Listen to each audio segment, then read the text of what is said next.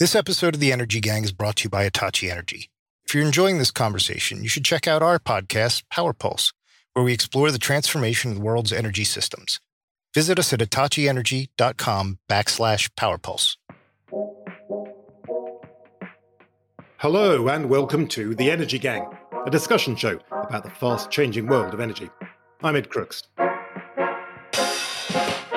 Today, we're going to be talking about the energy crisis in Europe European leaders are telling people not to take hot showers and to switch the air conditioning off to save money. What do these measures tell us about the sacrifices that people might be prepared to make to prevent catastrophic climate change?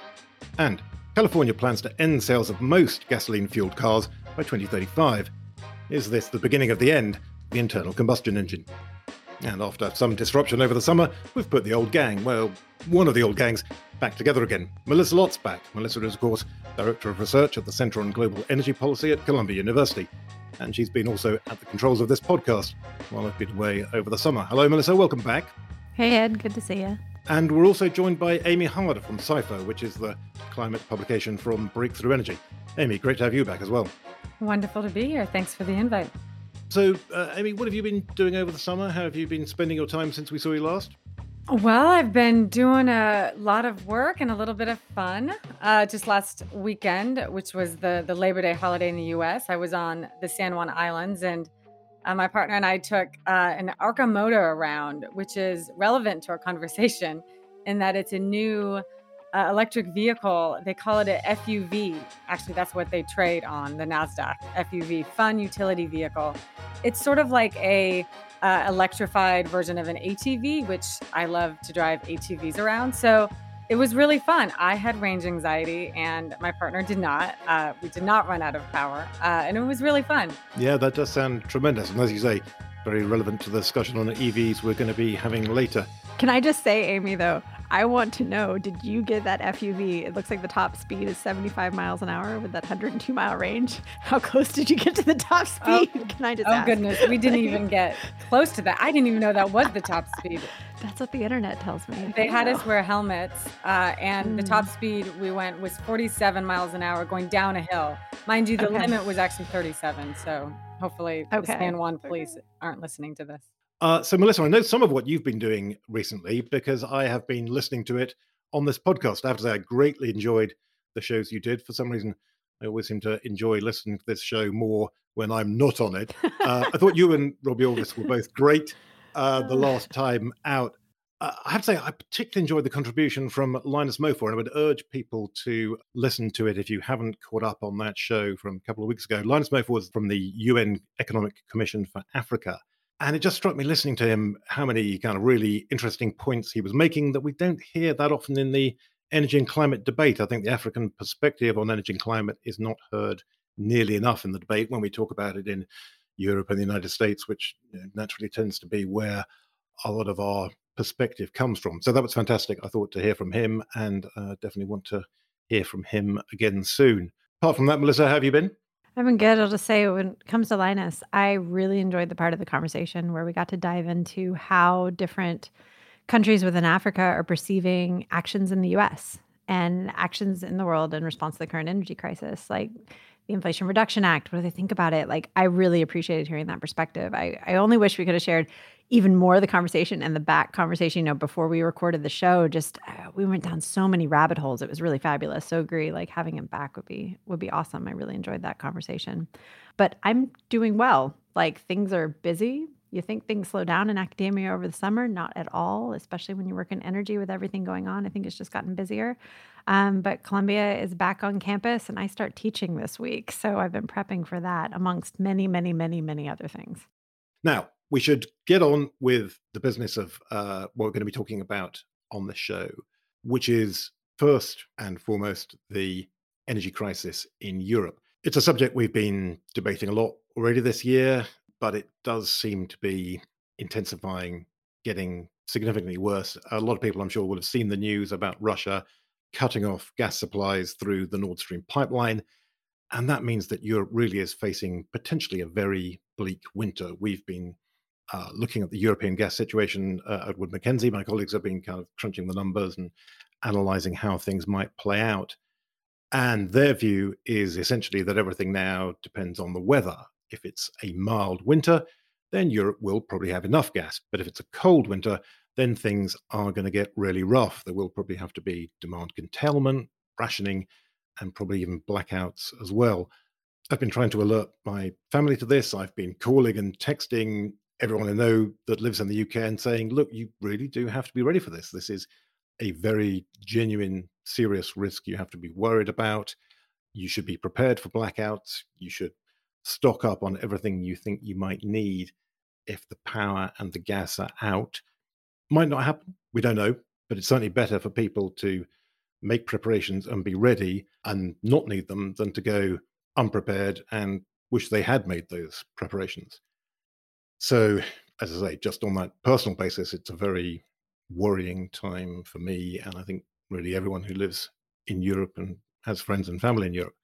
The crisis, though, has raised a lot of other questions as well and broader questions. And one of the things that we think is particularly interesting, and we've been um, talking about this earlier, is this question of what it tells us about energy in the long term and energy and its relationship to the struggle against climate change.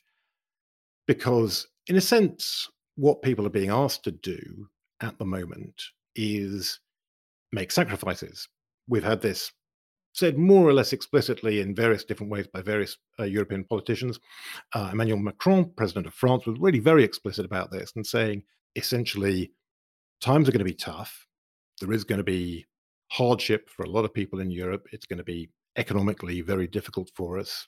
But that is a price we have to pay essentially to defend freedom in Europe and to defend the rights of the Ukrainian people to have self determination and to retain independence from Russia.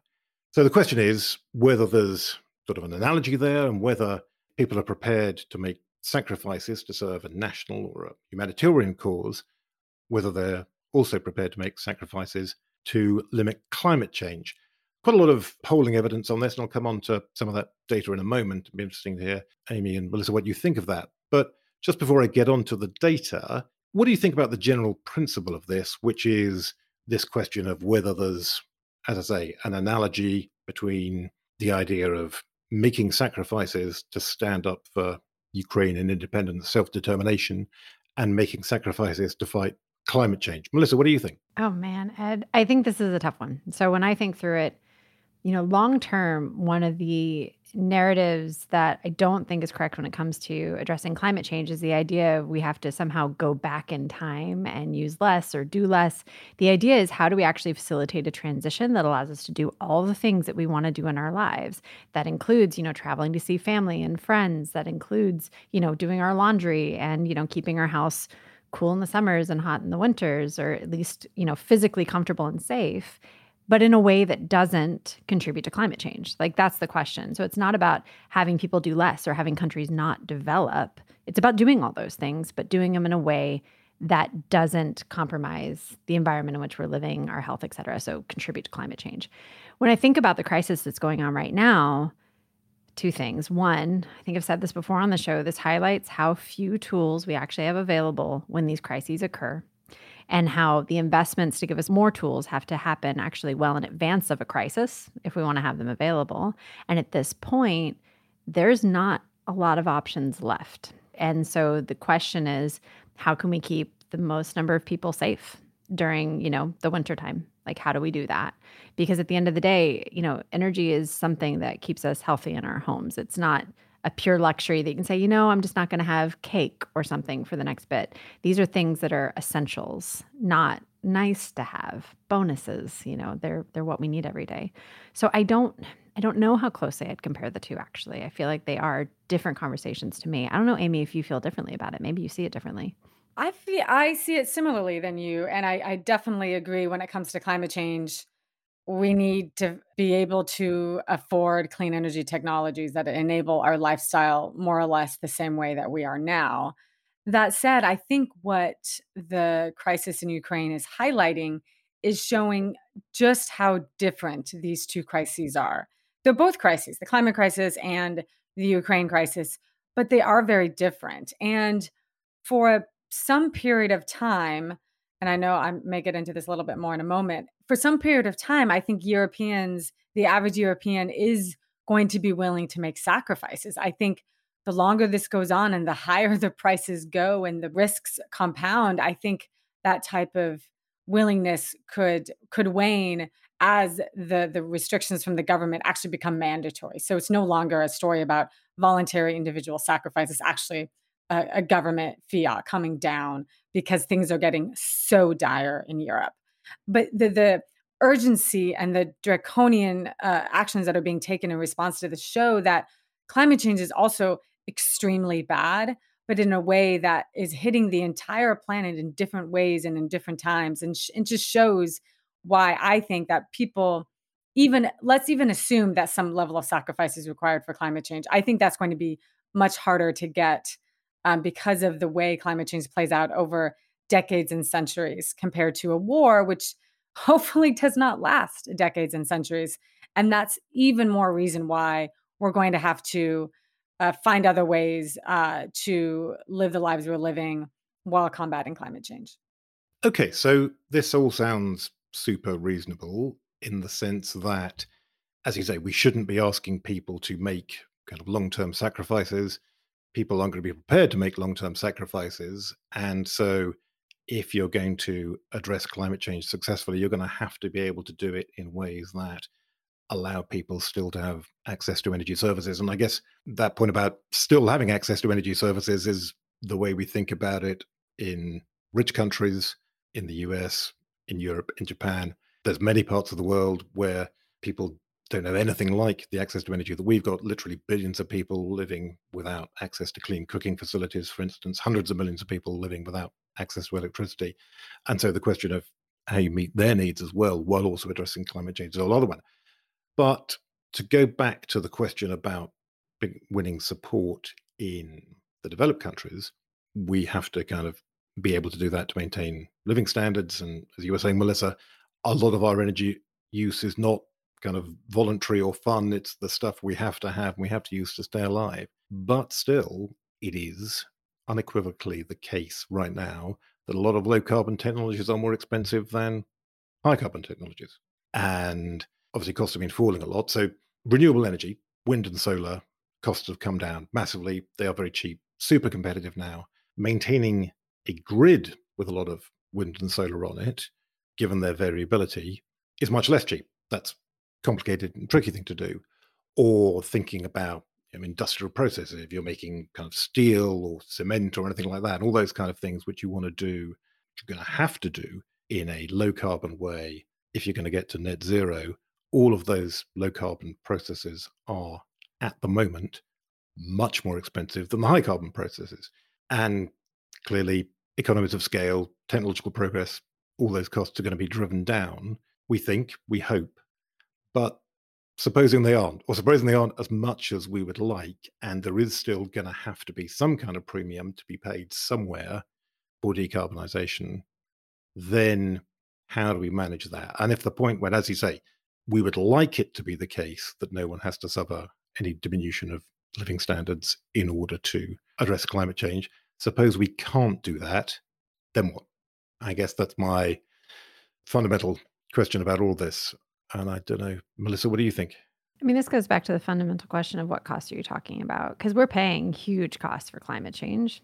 We're paying huge costs. We're just not paying it through our monthly bill that we get or whatever interval in which you receive your energy bills.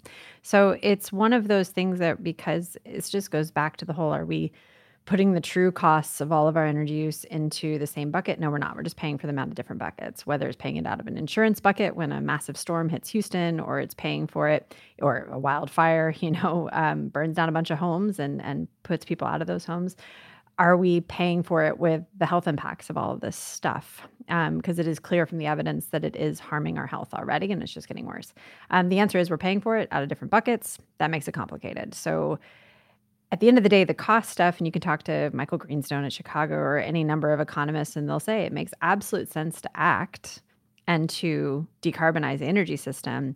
But the question is, you know, how do we design policies and regulations in a way that you don't have people who are already on the cusp being pushed further into a really bad place. And I'll say, I don't know if y'all caught the study that came out of University of York um, earlier. This was about a week or two ago. Um, two weeks ago that talked about how two thirds of all UK households are going to be trapped in trapped in fuel poverty by January.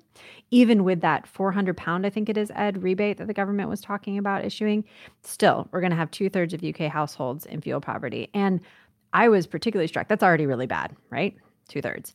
But we're talking about 86% of retired folks, so pensioners, being in fuel poverty, and more than 90% of households with single parents and young kids are going to be in fuel poverty in the UK because of this. Those numbers are just, you got to take a minute. Unbe- just, that's, picture those families. Like, what are they going to do? And a lot of these families, they're already cutting back. They're already wearing a sweater when it's cold. They're already opening the window to get a breeze when it's warm. They're already doing those things. So, where can they flex? And that is a policy and social discussion. Like, how are we going to actually make sure that people can stay safe in their homes in the face of all this? Hearing those numbers is just staggering. And yet, at the same time, the pandemic and the war in Ukraine is setting back trying to get energy access to the hundreds of millions of people who have never had it largely in Africa. And so it's absolutely it's really daunting to hear you say that because uh, unfortunately, what I think is going to happen is because the developed world is struggling to keep the lights on affordably for its own citizens, it's going to make progress toward helping developing parts of the world get their lights on even more. And it's not just lights on, right? Uh, one of you mentioned clean cooking. Uh, Cipher has an interview. By the time this publishes, uh, it will it will have aired itself, an interview with Damilola Ogunbiyi, who is a um, UN Special Rep for Energy Access. And she has some really stark words for the developed world, where going into the UN General Assembly uh, in later this month, that this is going to be a big topic. And you hear the uh, Pakistani official talk about how they're dealing with these terrible floods when they have not been the ones to cause uh, global warming. That is, that is now, of course, we should always say that there's attribution studies being done to show just how much climate change impacted these floods. But we can say, generally speaking, that floods are getting worse because of climate change. And so I think you're going to see this debate between uh, richer countries and poorer countries become even more stark as we are all struggling to have affordable energy. I can't read to read that article. I'll say, Amy, um, Damilola is on our advisory board here at the Center on Global Energy Policy. And I love the direct and clear way she communicates, you know, how different countries are seeing current discussions and what paths forward really are. It's one of those tough things, but I want to pick on one one thread, Ed and Amy, around this, which is what you said at the very beginning, Amy, which is that this isn't just, I've, I've seen a lot of comparisons to the 1970s. And that was a crisis, that was an oil crisis. This is an energy crisis. it's affecting oil and gas and coal and supply chains and critical minerals that we need to build the future of the whole system. It's causing east-west divides. I mean, this this is this isn't quote unquote, and I don't mean to minimize you know the 70s, but quote unquote just another energy crisis. This might be the first global energy crisis, and it's something that I know we were talking about. Um, the director of our center, Jason Bordoff, and professor at Harvard, Meghan O'Sullivan, they co-wrote a couple of pieces. One that came out, you know, a year ago before Russia invaded Ukraine, talking about the looming energy crisis um, in Europe, and more to the point, the geopolitics of the transition and how things get bumpy before they get smoother. And even when they're smooth, it's not that they're still not geopolitics and all this. But then they came back, and this week we published a podcast that they did with Foreign Affairs talking about what's going on right now and how this may be the first ever full energy crisis we've ever seen, and what that means, and what it means for Europeans who are trying to keep warm this winter. But to your point, what it means for all the countries that are not just looking at how to mitigate climate change as they build out their systems, but looking to build out their systems, period. And the evidence is so clear, you're right, Amy, that climate change will affect those communities, those countries that least contributed to it. And that's a really tough reality to bend into. And I think Linus last week, Ed talked a lot about this and what it means for going into COP and when we get to Sharm el Sheikh, like what those conversations are going to look like. Yeah, I agree with all of that.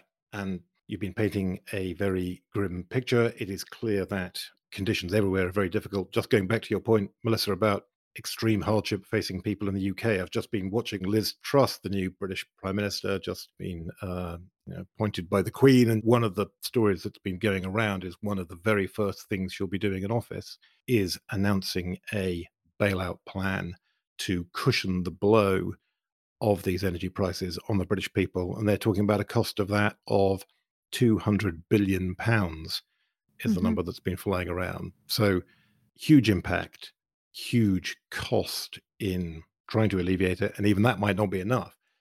But of course, one of the things then that does point to very clearly is where does this cost come from? Answer it comes from the very high prices of fossil fuels and natural gas in particular. And to the extent that then you're able to get away from that reliance, to the extent that you're able to invest more in renewable energy, invest more in nuclear power, then you can cushion the blow. And this is not something which is going to help this coming winter, but it is definitely clear that when you hear policymakers talk about this, they are very aware that in the medium to long run, one of the things this crisis shows is we need a lot more investment in energy sources um, of all kinds. And we probably do need more oil and gas. We certainly need more oil and gas for the next few years, possibly for longer. We absolutely definitely need more low carbon energy. And hopefully, what we're seeing now will be an impetus to clearing away the remaining obstacles that exist to getting that energy infrastructure built and getting those supplies, uh, you know, to make them available. And you could certainly say, I think that things like the Inflation Reduction Act we've seen passed in the US, that we've had a, a lot of discussion about on earlier shows here in the past few months, that is one very positive sign, I think, of starting to move in the right direction in terms of supporting energy investment. I think you can see a lot of the policy measures that people are talking about in Europe again are very positive signs. So although it's a very grim picture for the next year, certainly quite possibly for longer, because as I say, these things can't get put right quickly. Infrastructure takes time to build. You're looking at probably a period of several difficult years in Europe, but in the longer term, we can hope could be a more positive outcome. I mean, I think that it's a combination of grim and optimistic is actually what's in my head right now. So it's grim in the sense of if this winter is really cold, that's going to be very tough. And this directly affects people. And I study public health effects, uh, you know, associated with energy use. So I, you know, I can go grim on that. And I'm hoping, I just, I mean, I'm hoping that we have a mild winter in Europe. And I'm hoping that, you know, people are able to keep themselves safe in their homes and that governments are able to you know deploy what tools they have to keep people safe the optimistic side of me though and and this is looking for the silver lining maybe folks can tell me what they think of this but this is highlighting this whole situation is highlighting things we already knew which were you know as we decarbonize we still need to supply the energy we need today so it's the whole we have ambitions, we have goals, and then we have current reality, and we need to, you know, walk and chew gum, do both. Um, so it also highlights to me the importance of policy that sets clear targets and long term trajectories because energy infrastructure, we all know, you invest now, it's around for decades for most things that we're talking about. So, how do we set up policies that give clear trajectories so we can do the walk and chew gum? We can supply the energy we need today while we transition in the future. Because maybe in 50 years, maybe in 30 years, uh, most personal vehicles will be electric in some parts of the world.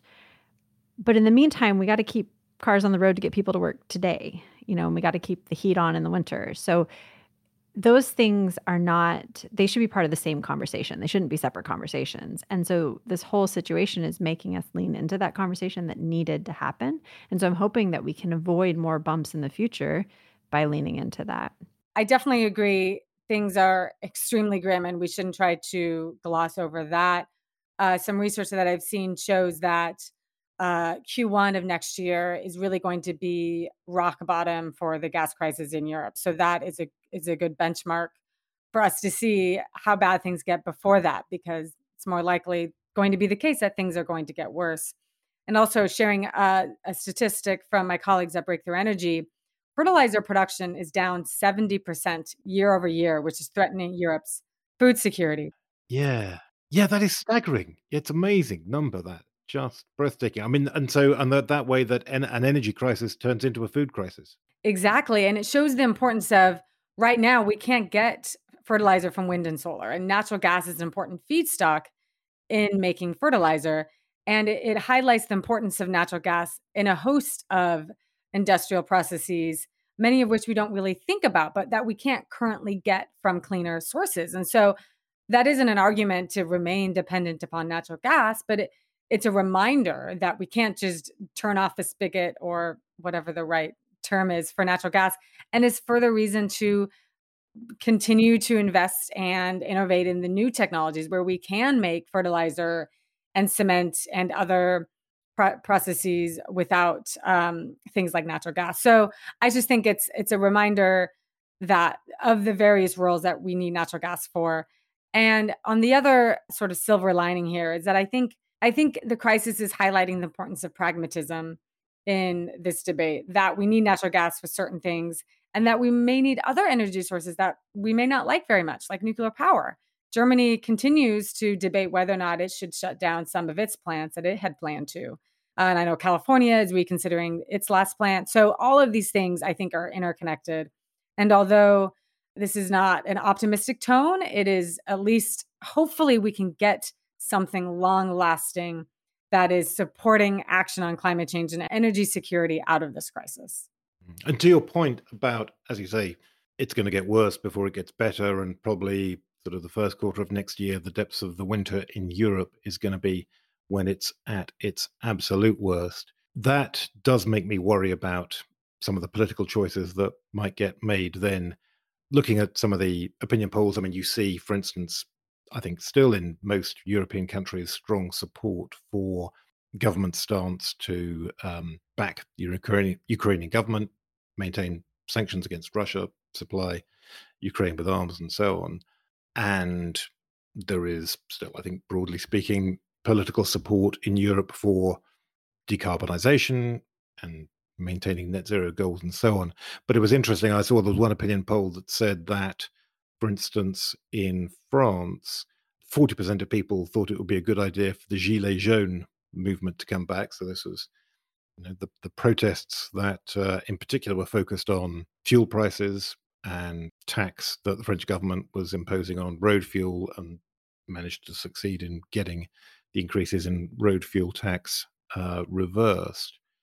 I wonder if there is going to be then a real danger of backlash against climate policies, despite everything we've said about the ways that actually decarbonization can help address the crisis, can help tackle dependence on fossil fuels and the dependence on Russia that many countries have, and offset the impact of these soaring oil and gas prices. Despite all that, you might still get kind of irrational policy that looks for quick fixes. People get desperate there's a line that's been flying around about civilization can only withstand two weeks without power, and that if you're really starting to uh, have widespread blackouts that last for a while, the political system is really going to be under strain, and then sound energy policy is really going to be challenged as well. Do you see that as a risk? I definitely do. And I think, you know, this is such a fast moving story. Uh, a few weeks ago, uh, our Brussels correspondent, Anca Gurzu, who um, is the one who interviewed Damilola. So, shameless plug there. Everybody should go listen and read that and watch that. Uh, but she had a story a few weeks ago talking about all the ways that governments are asking citizens to take um, personal sacrifices, voluntarily speaking. Now, those asks are becoming mandatory. And then I think we're going to reach a point where there could be a backlash and that's going to hurt everything, including climate goals. And so I think we really need to be real about that and to know that this is a cycle, it's a pendulum. And right now, I think we're swinging on the side of the pendulum where citizens are going to start getting get, getting tired of this. This episode of the Energy Gang is brought to you by Hitachi Energy. If you're enjoying this conversation, you should check out Hitachi Energy's own podcast, Power Pulse, where we explore the transformation of the world's energy systems to advance a sustainable energy future for all. Recent episodes focus on opportunities for offshore wind in the U.S., the unique contributions of women to the energy industry, and the challenge of meeting EV fleet charging demand. Visit us at hitachienergy.com backslash powerpulse. So I think these are all really good points. Something I just want to highlight that I I think was implied, but maybe not as explicit as we could have made it at the very beginning, is just that in this situation, this is different than the blackouts that I rode out in Texas, where, you know, we hadn't weatherized our systems for cold winter storms and we had a really extreme one and we saw the impacts of that. This is, you know, a war where a country has invaded another one, where a country is using energy as a weapon, and it's a very different dynamic. And so I think we can expect people's responses to be different hopefully, you know, practical solutions and thinking about, you know, the immediate needs, but also the long game will play a part in all this and will affect any policies that come through. Again, I feel like how extreme things get this winter is partially out of our control. Like, how cold is this winter going to be? How tough are energy systems going to be strained um, and what decisions are governments going to be willing to make one thing i will say though and ed i'm curious if you're hearing anything different amongst your european colleagues i know you're there right now in the midst of a lot of conversations The conversations I'm hearing are that this is absolutely reinforcing accelerated action to decarbonization. That's not just what we're, re- we're, reading in the headlines, it's like reality on the ground. There's the tough questions about what we do in the near term. Are you burning more coal? Are you, you know, uh, where are you getting your gas? What kind of options do we have? Um, and what do you do in terms of conservation methods over the winter? But in the long term, it's saying, you know, we knew this risk was there. We knew that this could happen. Now it's happened, and there's no going back for us because you know, we have to transition. We can't have this risk be as extreme as it is now. But are you hearing anything different? Do you think the conversation's changed at all? No, I'm not hearing anything different. I think you've captured it uh, exactly right. As we've been saying, there is definitely a strongly held view among European leaders, policymakers, that advancing, even accelerating the energy transition, investing more in renewables, investing more in nuclear, investing more in energy efficiency, all of those things are still absolutely central to addressing the energy crisis and over time making Europe less vulnerable to spikes in natural gas prices, disruption in supplies from Russia, and so on. I think the issue is, and you touched on this earlier, Melissa, there is a big question about how you reconcile those two imperatives, which is that decarbonization transition in the long term, long term, I guess, meaning sort of 10 and 20 and 30 years, with the urgent need for increased supply of oil and gas in the short term, meaning one, two, three, four, five, question mark, how many more years? And of course, particularly, as you were saying, you've got a lot of very long lived infrastructure. You have pipelines and LNG plants and wells and offshore platforms and everything else that might have um, economic lifetimes measured in the decades, how do you get people to invest in those to provide the supply that you need right now while saying, oh, but we're actually not going to need that supply once we get into the 2030s? And that is a genuinely fundamental contradiction, I think, which people still haven't really resolved. And as you say, there's a lot of ideas flying around and uh, sort of dual use infrastructure and things you can build now that would operate now with uh, natural gas, but in the future could operate with a mix of hydrogen or some other low carbon fuel and so on. So there are kind of ideas out there, but they're still at early stages yet. They're not at the point where really people are able to roll out those kind of plans. And so that does create a fundamental tension. And that is something which is, I think, definitely uh, delaying the response to the crisis because people can't work out exactly what needs to be done to get those increased supplies in the short term. It's interesting to observe the sacrifices that individuals in Europe are being asked to take and now being required to take, uh, because there's really a comparison to what's happening today in, in California with the, the heat wave um, affecting large parts of the West, although not Seattle. I'm calling in from Seattle, and it's uh, for once we are being um, saved from the heat wave. But in California, the electricity operator there um, is asking for voluntary demand reduction between the hours of 4 and 10, including asking people not to charge their electric vehicles during those times. And so here, I think, is another example of how long and how much are people willing to do that? I was reading today that the reduction in demand and energy use um, today is going to need to be two to three times greater than what it's been in previous days. And so, of course, a lot could happen between now and when this airs, but the general concept of self sacrifice is the extremes are different, right? People um, in in Europe are facing a much more dire crisis. But it's it's the same in different ways for people in the West. And so I just think it's interesting to draw that um, analogous there. And I know California um, is also something we're going to chat about. Yeah, that's a great point. But I think you're right. Let's let's move on now to the other thing I'm keen to talk about, and I think it's a very nice segue into this discussion of uh, California's ban, ban in inverted commas, on sales of gasoline cars because it's not exactly a precise ban, as we'll get into. As we've been saying, oil prices have been soaring as well as natural gas prices over the past 12 months or so. They've actually dropped back quite a bit in the past three months, but they're still pretty high. Uh, as I'm talking right now, about $93 a barrel for Brent crude. Gasoline prices, which uh, peaked in the US at a record high of over $5 a gallon back in June. They've also dropped back quite a bit and they're now under $4 a gallon, but still that's pretty high by historical standards. And those high fuel prices have given a big boost to demand for electric cars. And what state of California moved to do last month was to kind of ride that wave and to accelerate that shift to electric cars because the California Air Resources Board voted to ban most sales of new gasoline fueled cars by 2035. In fact, essentially what they've said is they in California you're only going to be able to sell a new car if it is zero emissions, so electric, hydrogen fuel cell, whatever it might be.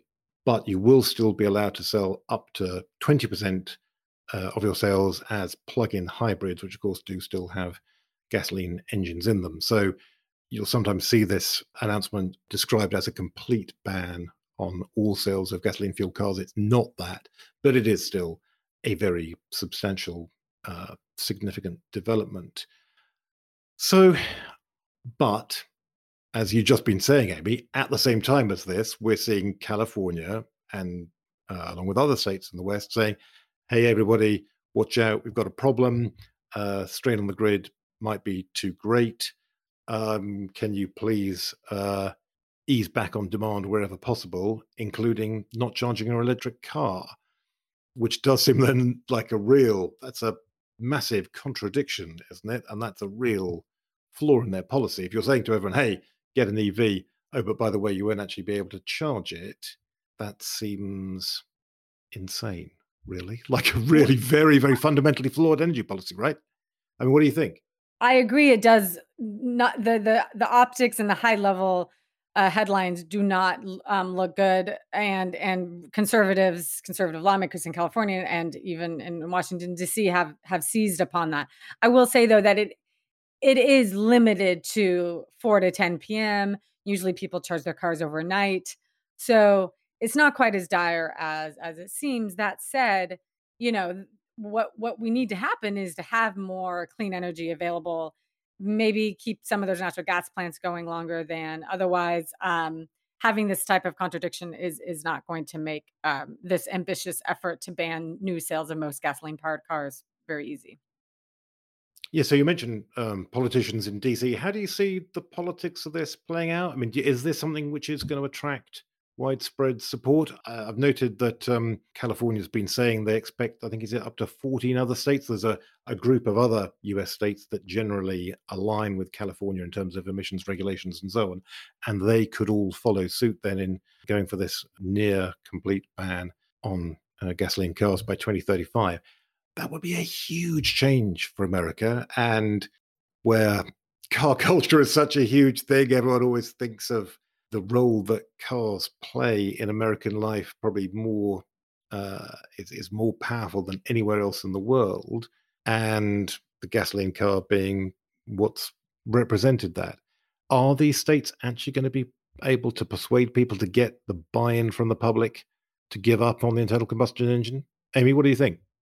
I think it's going to be like so many climate policies across the United States, uh, very different depending on which state you're in. So, several states have already said they're going to follow in Washington, um, sorry, in California's footsteps, including Washington State, um, my home state, and, and, where I'm living now.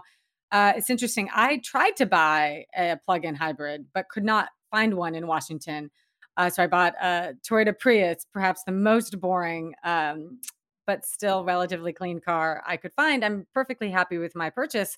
But if the if uh, states are going to require states to buy either plug-in or up to 20% plug-in hybrids and then mostly fully electric they need to we need to get this supply chain shortages under control because the demand is far outstripping supply uh, and so i think that's that's one concern that's one practical concern then there's the cultural concern i was having dinner the other night with some friends none of whom are particularly conservative minded which is an important point to say here they were not happy with this policy. They were saying it was too much, too fast.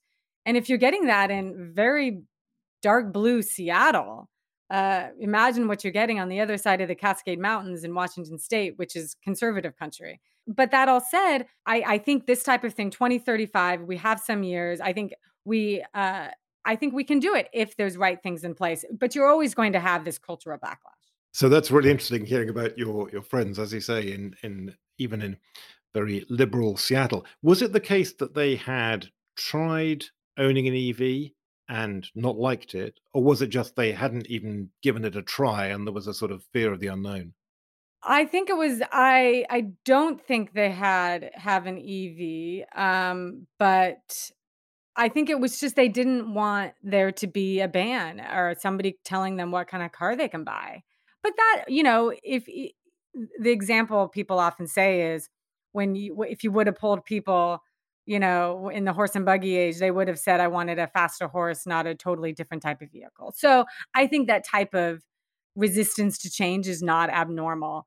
Uh, I but there are t- there are real pragmatic challenges to overcome. I live in an apartment building right now.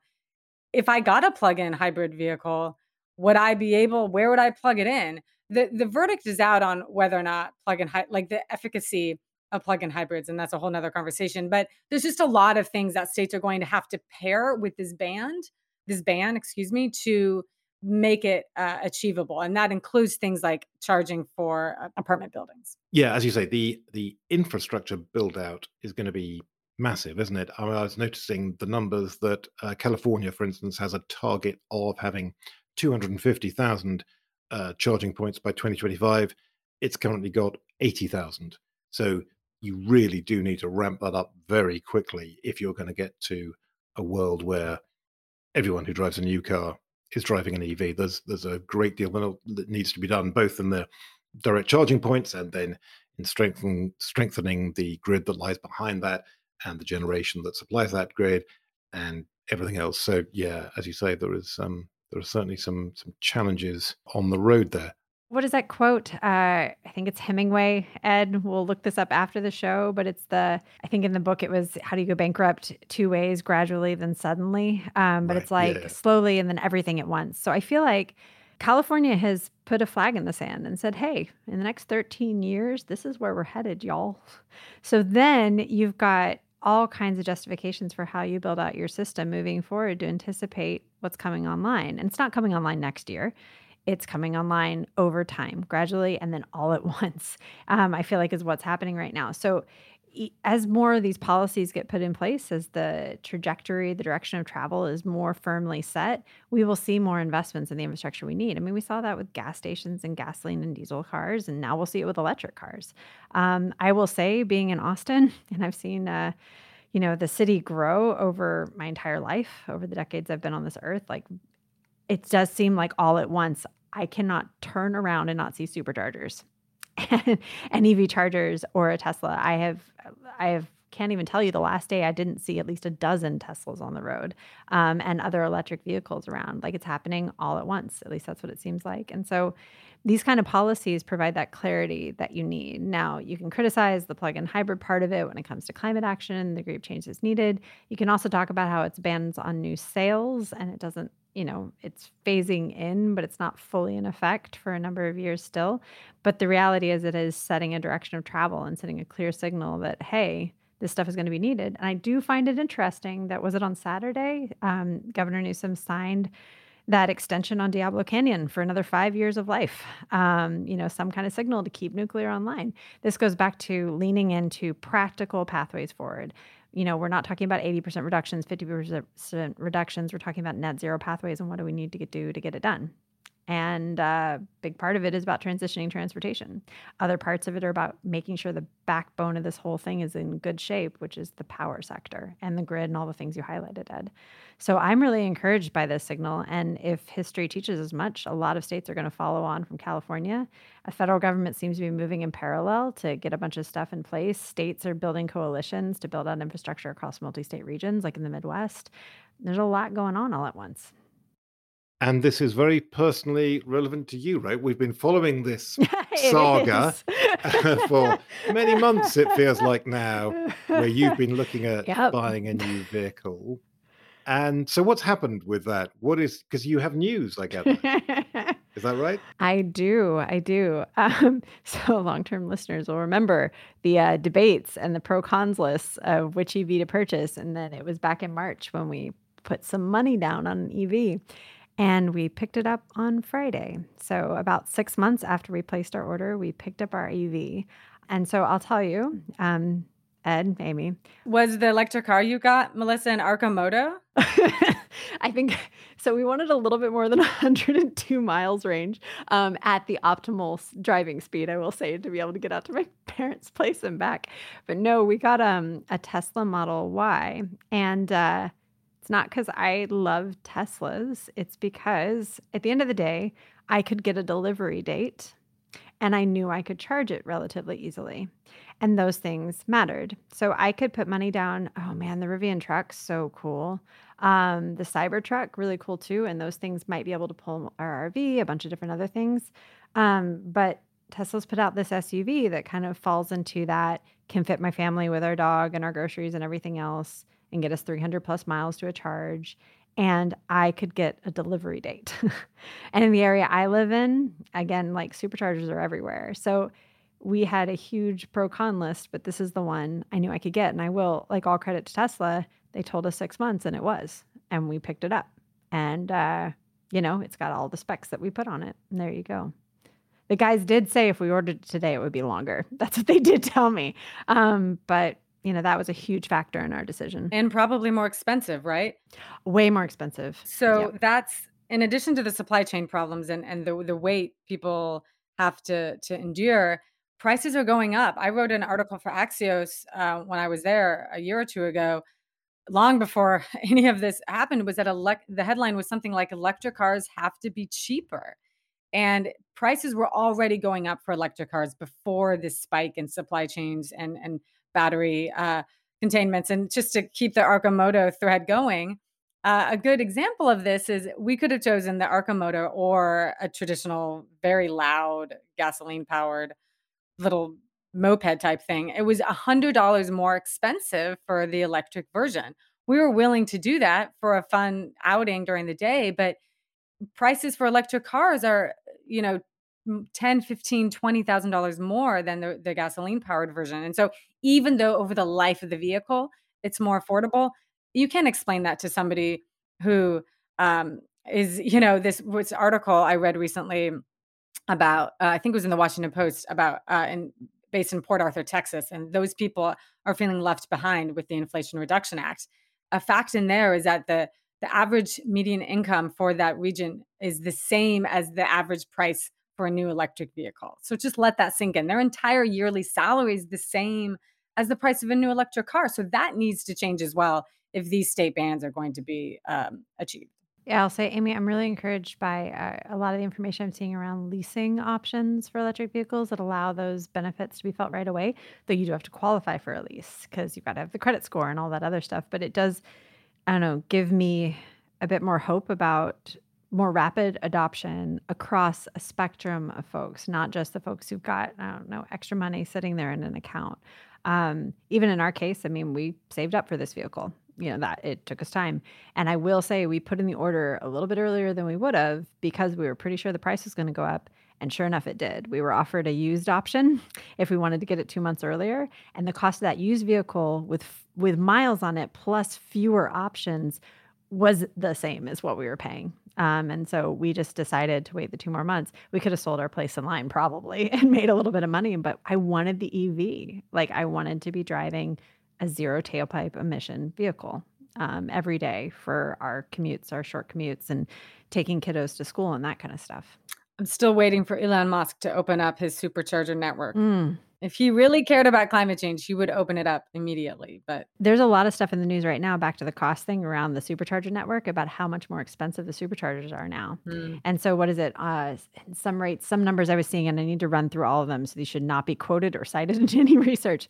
But it's like the equivalent uh, cost of charging is something like in the 30 to 40 miles per gallon. If you're driving a car at these lower gas prices, you're paying similar amounts. mm. So, back to your point about you live in an apartment, et cetera, I'm saving tons of money because I can charge in my garage because I have a garage Mhm. and I can charge off of that. One frustration point I will say to your earlier stuff about demand response is that I don't yet have an easy app interface for delaying and kind of off-peak charging of that car. So I'm having to do some stuff manually now, but that's that's infinitely solvable. We will figure that out. We just got the vehicle a couple days ago. Um, but there you go. That's how we made the decision. That's exciting. Congratulations. It feels good. And I will say it's so much fun to drive. like, forget that it's zero tailpipe emissions. I'm just, it's fun.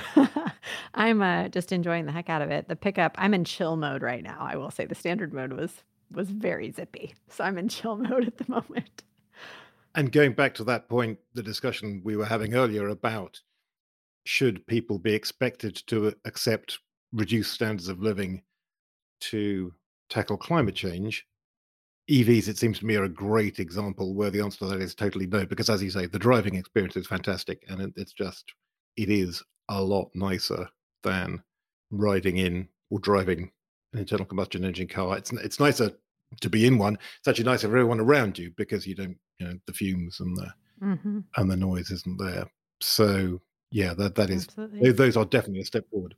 California has taken a lot of steps on climate change recently. Um, in addition to the ban on new sale sales of new gasoline powered cars, another one they took, which I find fascinating and it resonates with me personally, is they're giving a, a tax credit to lower income people thousand dollars for not owning a car, and having that money supplement their ability to to take public transit and other ride sharing uh, activities. And I think that's great because the studies show that it's not just about buying another chunk of metal it's about actually reducing our dependence upon vehicles altogether. And as somebody who lived in dc for 12 years never had a car and absolutely loved it and now live in seattle and very reluctantly drive a car i, I hope more of that uh, can be part of our plans going forward. The challenge there is it's so, that is so tied to urban planning and the way cities are comprised that um, it's not just you can't just throw money at the problem you have to to change urban planning as well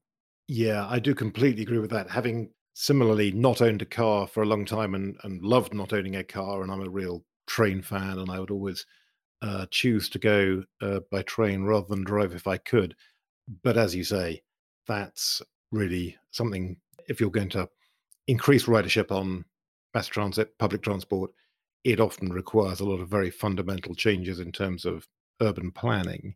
And that's one of the great things actually about the EV is you don't have to change anything else about the transport system, about the road network. Obviously, you do have to, as we've been saying, change the grid, you have to build the chargers and so on. But there's a lot that doesn't need to change and they are just easier. And so, probably, even if those public transport options are ultimately superior, would be the best option, the not quite as good, but still better than what we've got option of the EV is the one that's really going to catch on. I think, certainly in the US, in other countries that are car dependent, that have built themselves around the car, I think it's going to be very hard to completely get away from that. But anyway, Melissa, it is, as Amy was saying, it's exciting that you've got this and going to be very interested to hear how it works out for you. You should um, you should give us regular updates and we should hear back from you uh, in six months or a year or maybe in five years to see whether you still love it. It'd be uh, very interesting to hear how you get on with it. I will say, Ed, the current plan is for this uh, car to be my kiddo's first car um, later on, but we'll see how technologies develop. Um, in the meantime, I know I got a very older um, used car from my parents when I had my first license at 16. They were like, "This is fine. You should use this." So, you know, we got plans to have it around for a while, and uh, no surprise to anyone listening to this. Um, I am already just diving into the data that are available uh, from this vehicle. It's amazing how much data I've already been able to like check out, take a look at, you know, just learning about our driving behaviors, what we do, charging, just uh, endless, endless things. Uh, it's really, really, really fascinating to me. So yeah, let's let's check back in. That's uh yeah, great to have great to have a whole new area to nerd out on. That does sound fascinating. So now we really should um, leave it there. I'm afraid. Just before we go, though, is of course time for free electrons. Regular listeners will know these are the personal items we've brought in. As I've said before, we're always very keen to hear from you. If you have observations, comments, anything else you want to share about the world of energy, please do send them in. Um, Twitter's a good way to reach us, as I was saying. You can find us at, at the Energy Gang. Um, but now for ours, Melissa, what's your free electron? So I've got a couple, no surprise. Uh, the first one is actually the podcast I mentioned briefly earlier. So I've been catching up on podcasts because I didn't listen to them much going into the holiday weekend. And this morning I was listening to the interview that um, our director at the Center on Global Energy Policy, Jason Bordoff, and Meghan O'Sullivan from Harvard did with foreign policy, um, really talking about the geopolitics of the transition, things we were writing about last year, and then how things have changed now um, with Russia invading Ukraine, accelerated action in the EU, et cetera. So it was really fascinating um, interview and discussion. And Jason and Meghan, just I learned so much from them um, every time I hear them speak. You know, their their expertise is so deep in national security, et cetera. So that's one thing I'll flag. The next thing I'll say is that I'm actually catching up on news out of California that we were mentioning earlier. So Governor Newsom signed stuff on Saturday when I was trying to, you know, be a little bit offline. Um, Robbie and I were joking last week about him going on vacation, and me too, just in time for the Inflation Reduction Act to happen. So I feel like if we want policy to happen, I just need to like go out of town for a couple days. Um, and that's what happened over the weekend. There were definitely some signatures on a few different things. And, um, you know, diving into that and really understanding what this is setting up in terms of Diablo Canyon, et cetera. Ed, I just got to add this Diablo Canyon stuff that I'm reading about. It really brings me back to a ton of our NIMBY conversations. I know, Amy, we've talked about it too, where I've been having conversations with people who live around this nuclear power plant, reliving kind of the opposition it had when it was built and the mixed feelings that are going on right now about it being extended because there's climate and there's just other things on people's minds. So that's what I'm diving into this week. So I also have a NIMBYism free electron, in fact. But I think so. But Amy, what's yours? Well, I that is also something that is on my mind. This whole concept of building big clean energy infrastructure is really core to combating climate change. So it is something that we focus on a lot at Cipher. And I think it's important to remember that not every NIMBYism is created equal. Um, for lack of a better word, I know NIMBYism to some can be derogatory and uh, a little patronizing. So nonetheless, there are examples of when people complain about their view shed being ruined. I have not a lot of sympathy for those people. You can still have a beautiful view and have a power line in it. I have a power line outside of my view where I live, and it is still beautiful.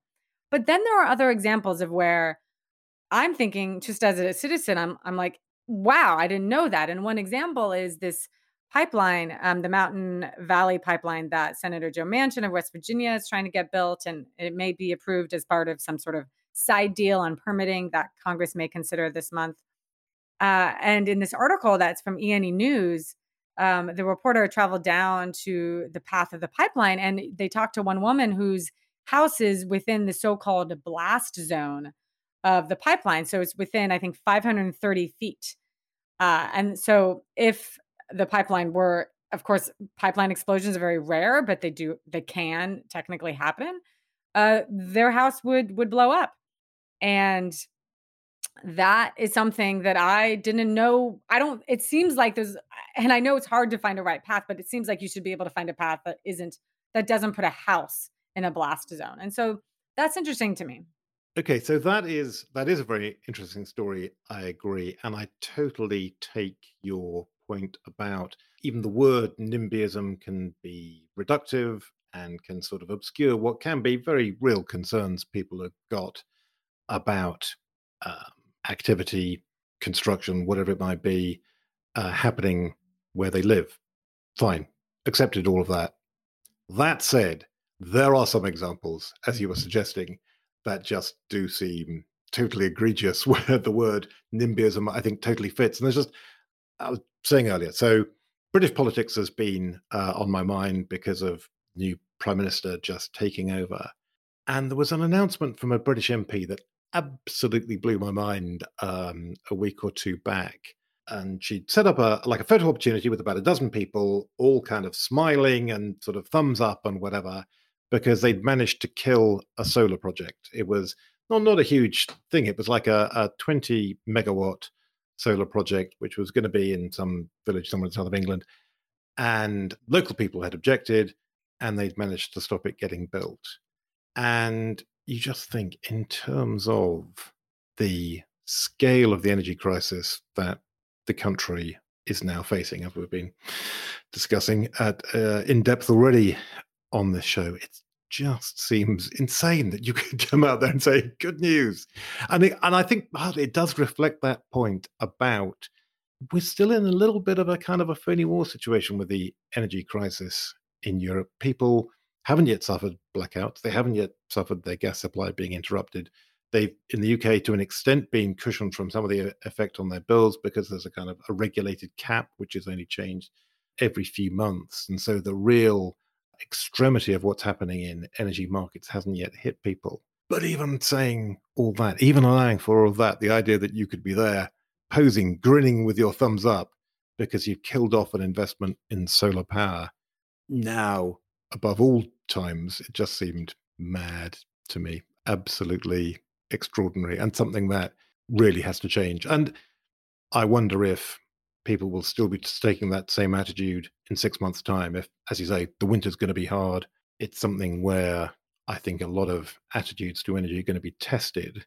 And again, to think about the optimistic side of things and uh, looking at least at what might be positive that might come out of this very difficult time, taking a more clear sighted and realistic attitude to the energy investments that they really need to make, that we as the world really need to make. Hopefully, that is one uh, thing that's going to come out of this and, and one bit of progress we're going to make. So, yeah, interesting. There you go. We should call them the NIMBY electrons. Some very interestingly different perspectives on that same issue. But I, I, do think, as you say, the kind of the crucial thing is there is a there is a spectrum here, and there are some issues that people have that are kind of fair and understandable, and some that really aren't.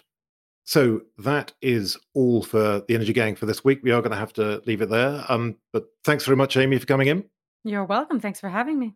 And thank you very much, Melissa. Ed, good to see you. It was great to be uh, back on the mic while you're here as well. That was a lot of fun. Indeed. Very nice to be back uh, together talking to, to you as well. Yes, that was great. Um, thanks very much to our producers, uh, Perez and Toby Biggins Gilchrist. And very many thanks to all of you for listening. As I was saying, please let us know what you think. Comments, suggestions, ideas for subjects we ought to be covering, very gratefully received. We're on Twitter at, at the Energy Gang. I'm at Ed underscore Crooks. And we'll be back in a couple of weeks with all the latest news and views on what's next for the energy transition. Until then, goodbye.